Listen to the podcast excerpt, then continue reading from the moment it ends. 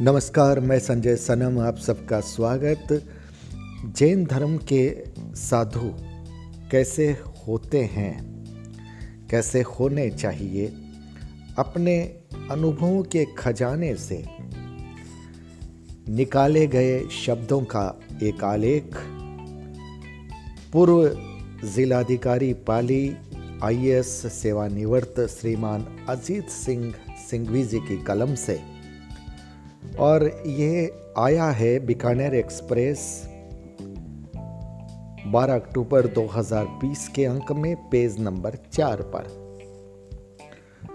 विनोद जी सिंघी, कोलकाता ने मुझे ये प्रेषित किया है और इसको अध्ययन करने के बाद, पढ़ने के बाद मुझे लगा कि ये आप सब तक इसलिए पहुँचना चाहिए कि बहुत शानदार विवेचन है और अपने अनुभवों के साथ है। अजीत सिंह जी सिंघवी जी की कलम से है। आलेख बहुत बड़ा है, लेकिन मैं उनके दो तीन उदाहरण आप तक दूँगा क्योंकि वो सजीव उदाहरण है और वो उदाहरण ही अपने आप को बताते हैं कि जैन साधु की मानसिक वृत्ति, उनकी दिनचर्या, उनके भाव साधुत्व के साथ किस तरह से रमे हुए होने चाहिए? श्रीमान सिंघवी साहब लिखते हैं कि आत्मकल्याण सन्यासी का प्रथम व प्राथमिक लक्षण है। और जैन धर्म में वैराग्य, विरक्ति सर्व सर्व परित्याग संन्यास के आधारभूत लक्षण हैं।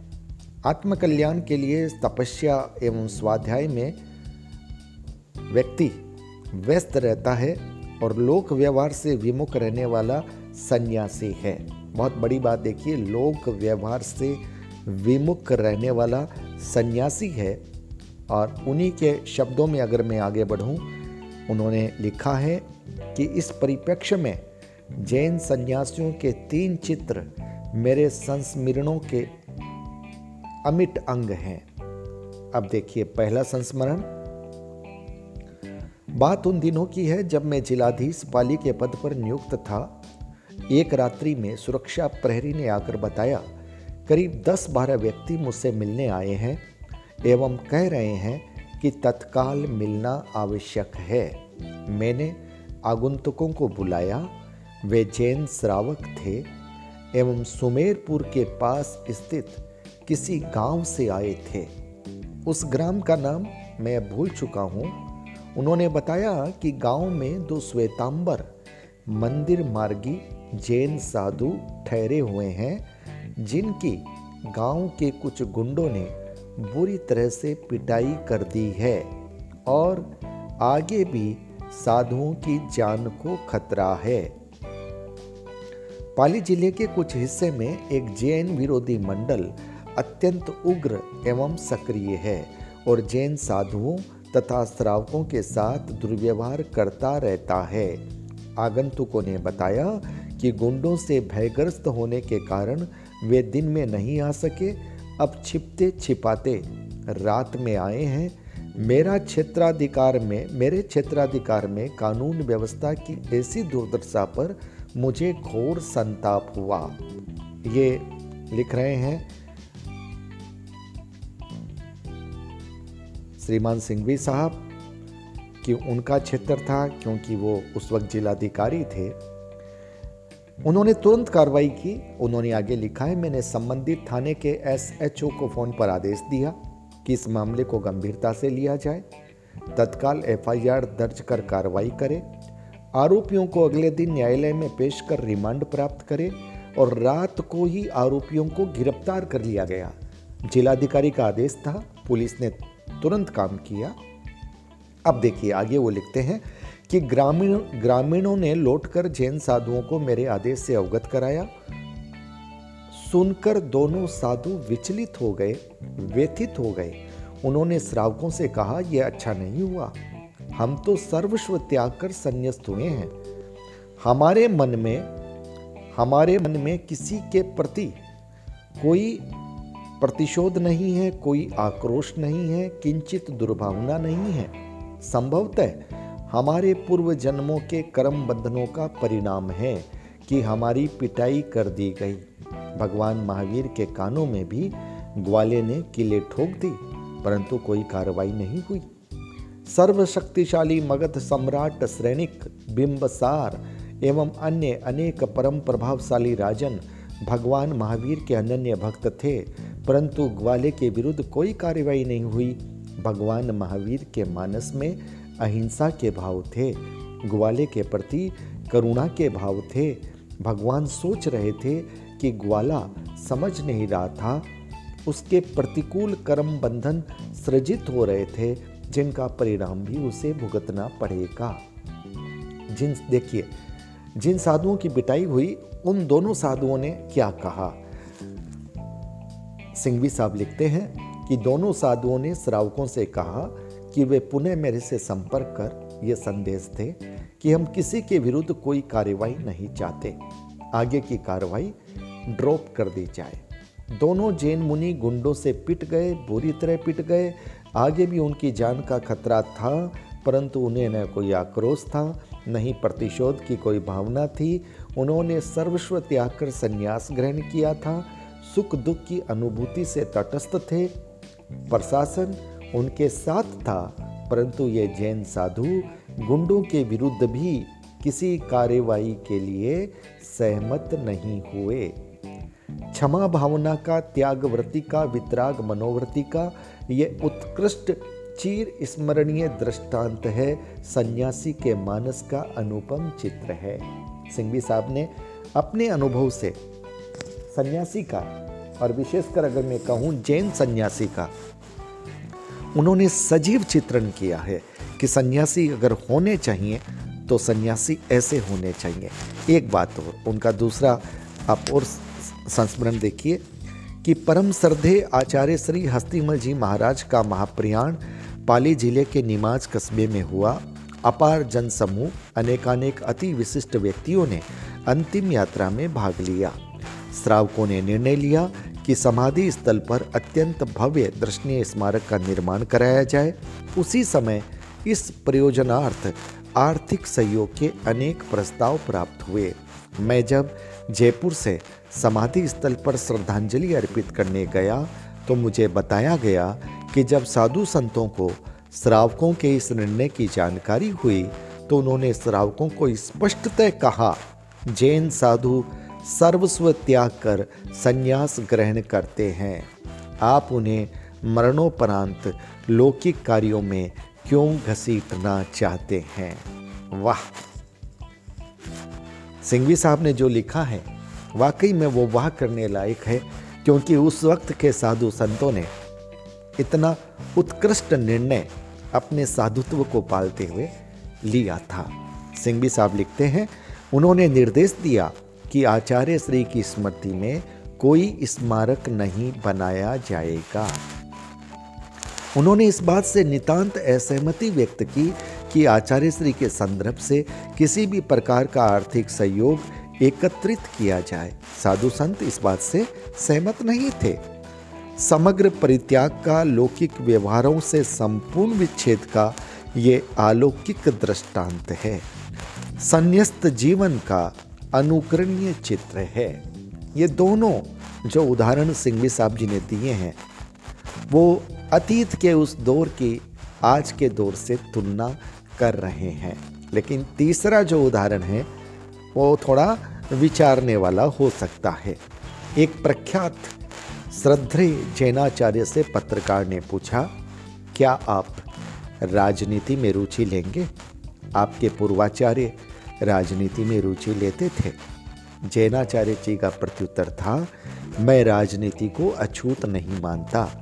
यह समाज के जीवन का महत्वपूर्ण पहलू है। राजनीतिक लोगों से धर्म का संपर्क क्यों नहीं होगा? सिंघी साहब लिखते हैं कि मैं ये संवाद पढ़कर स्तब्ध रह गया। पृथक पृथक सोच हो सकती है। परंतु जैन साधुओं के लिए निर्धारित मर्यादाएँ एक हैं। वैराग्य के उपरांत संन्यास ग्रहण करने का, उनके समय का लक्ष्य भी अवश्य होता है। आत्मकल्याण संन्यास्त जीवन के केंद्र में है। उक्त जैनाचार्य अब नहीं रहे, परंतु उनके तथ्य विचारणीय हैं। अब देखिए, वो आगे लिखते हैं। उन्होंने बहुत यूँ कहूँ कि बहुत ही समृद्ध शब्दों के साथ उनका आलेख बड़ा लंबा है। उन्होंने राजनीति के बारे में मगध सम्राट अजत शत्रु और वैशाली गणतंत्र के अधिपति, शक्तिशाली महाराज चेटक के मध्य बड़ा भीषण युद्ध हुआ, उन्होंने उदाहरण दिया है। दोनों भगवान महावीर के अनन्य भक्त थे, परंतु इस प्रचंड युद्ध में उत्पन्न राजनीतिक स्थिति में भी भगवान तटस्थ रहे।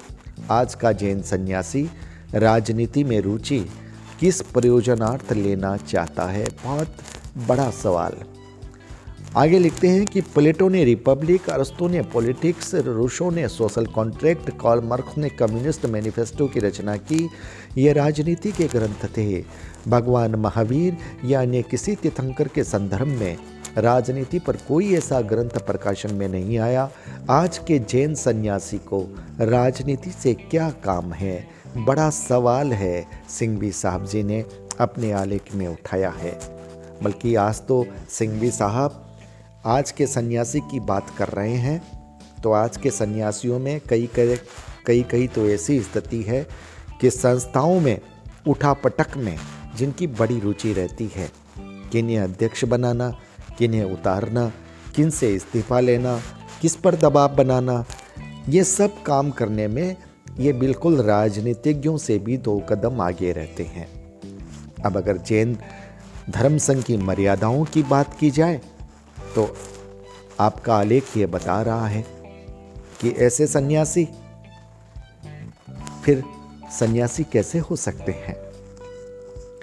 आपने एक और उदाहरण दिया है कि भृतुहरि द्वारा रचित नीति शीर्षक श्लोक तयालीस में राजनीति को नगर वधु नगर वधु वेश्या कहकर भर्सना की गई है। राजनीति के महानायक कार्ल मार्क्स ने धर्म को व्यक्तियों का अफीम कहकर तिरस्कृत किया। धर्म और राजनीति की प्रवृत्तियाँ पृथक पृथक है। इतना तो निश्चित है कि राजनीति का कोई रास्ता आत्मकल्याण की तरफ़ नहीं जाता। इसलिए आत्मकल्याण राजनीति का उद्देश्य ही नहीं है और दूसरी तरफ़ आत्मकल्याण जैन सन्यासियों का परम उद्देश्य है। जब आत्मकल्याण से राजनीति का कोई सरोकार नहीं तो फिर आज का जैन सन्यासी राजनीति की तरफ़ किस मंतव्य से आकृष्ट है, बहुत बड़ा सवाल सिंघवी साहब जी ने अपने आलेख में उठाया है। जैन धर्म के जितने भी संप्रदाय हैं, उन सबको सोचना चाहिए सिंघवी साहब जी के इस आलेख की। आज के परिदृश्य से तुलना करनी चाहिए। चौथे में उन्होंने लिखा है कि राजनीति, जैसा कि उक्त जैनाचार्य जी ने कहा है, समाज का महत्वपूर्ण पहलू है, परंतु ये भी सत्य है, किसी भी दृष्टि से राजनीति धर्म का महत्वपूर्ण पहलू नहीं है। जैन सन्यासी समस्त सामाजिक सरोकारों का परित्याग कर संन्यास्त होता है, फिर राजनीति के सामाजिक महत्व की तरफ़ उन्मुख क्यों होता है? उक्त जैनाचार्य ने एक सीधा साधा प्रश्न किया है कि राजनीतिक लोगों से धर्म का संपर्क क्यों नहीं होगा? सरल सा प्रत्युत्तर है, अपवादों के अतिरिक्त राजनीतिक लोगों का चरित्र ऐसा रहा ही नहीं कि जैन धर्म या जैन धर्माचार्यों से उनका संपर्क बना रहे। जैन धर्म स्थानों में आने वाले अनेक राजनीतिज्ञ ऐसे हैं जो मांस भक्षी हैं, अंडे खाते हैं। मदिरा सेवन करते हैं। राजनीतिक क्षेत्र की कुछ झलकियाँ देखिए, उन्होंने अपनी उस खबर से भी बताया है कि इस सरकार में इतने प्रतिशत दागी मंत्री हैं, यहाँ पर इतने प्रतिशत दागी मंत्री हैं। कुल मिलाकर राजनीति का उन्होंने एक खाका बताया है कि जहाँ पर दाग कितने गहरे और कितने बड़े हैं, जैन सन्यासी ऐसे भ्रष्ट व चरित्रहीन राजनीति में रुचि लेने को तत्पर क्यों हैं? आचार्य रजनीश की बात भी सिंघवी साहब ने लिखी है। आचार्य रजनीश कहते हैं, हिटलर सिगरेट नहीं पीता था, मांस नहीं खाता था, चाय नहीं पीता था। देखिए, पक्का शाकाहारी, प्योरिटीन शुद्धतावादी था। नियम से सोना, नियम से उठना, ब्रह्म मुहूर्त में शक्त नीतिवादी आदमी था। इसी शुद्धतावादी, नीतिवादी हिटलर ने जब राजनीति में प्रवेश किया तो दुनिया का निकृष्टतम तानाशाह बन गया। असंख्य लोगों को मौत के घाट उतार दिया। पूरा शैतान बन गया। राजनीति आध्यात्मिक उत्कर्ष की राह नहीं है। ये आध्यात्मिक जीवन के अपकर्ष का मार्ग है। वितराग जैन सन्यासी अपकर्ष के ऐसे रास्ते की तरफ़ उन्मुक्त क्यों हो रहे हैं?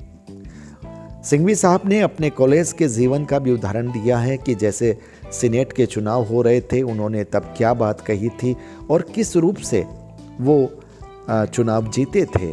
राजनीति का खाका उन्होंने खींचा और उसके साथ ये भी बताया कि पब्लिक के बीच में जब सही बात जाती है तो पब्लिक फिर उस तरफ़ से निर्णय भी देती है।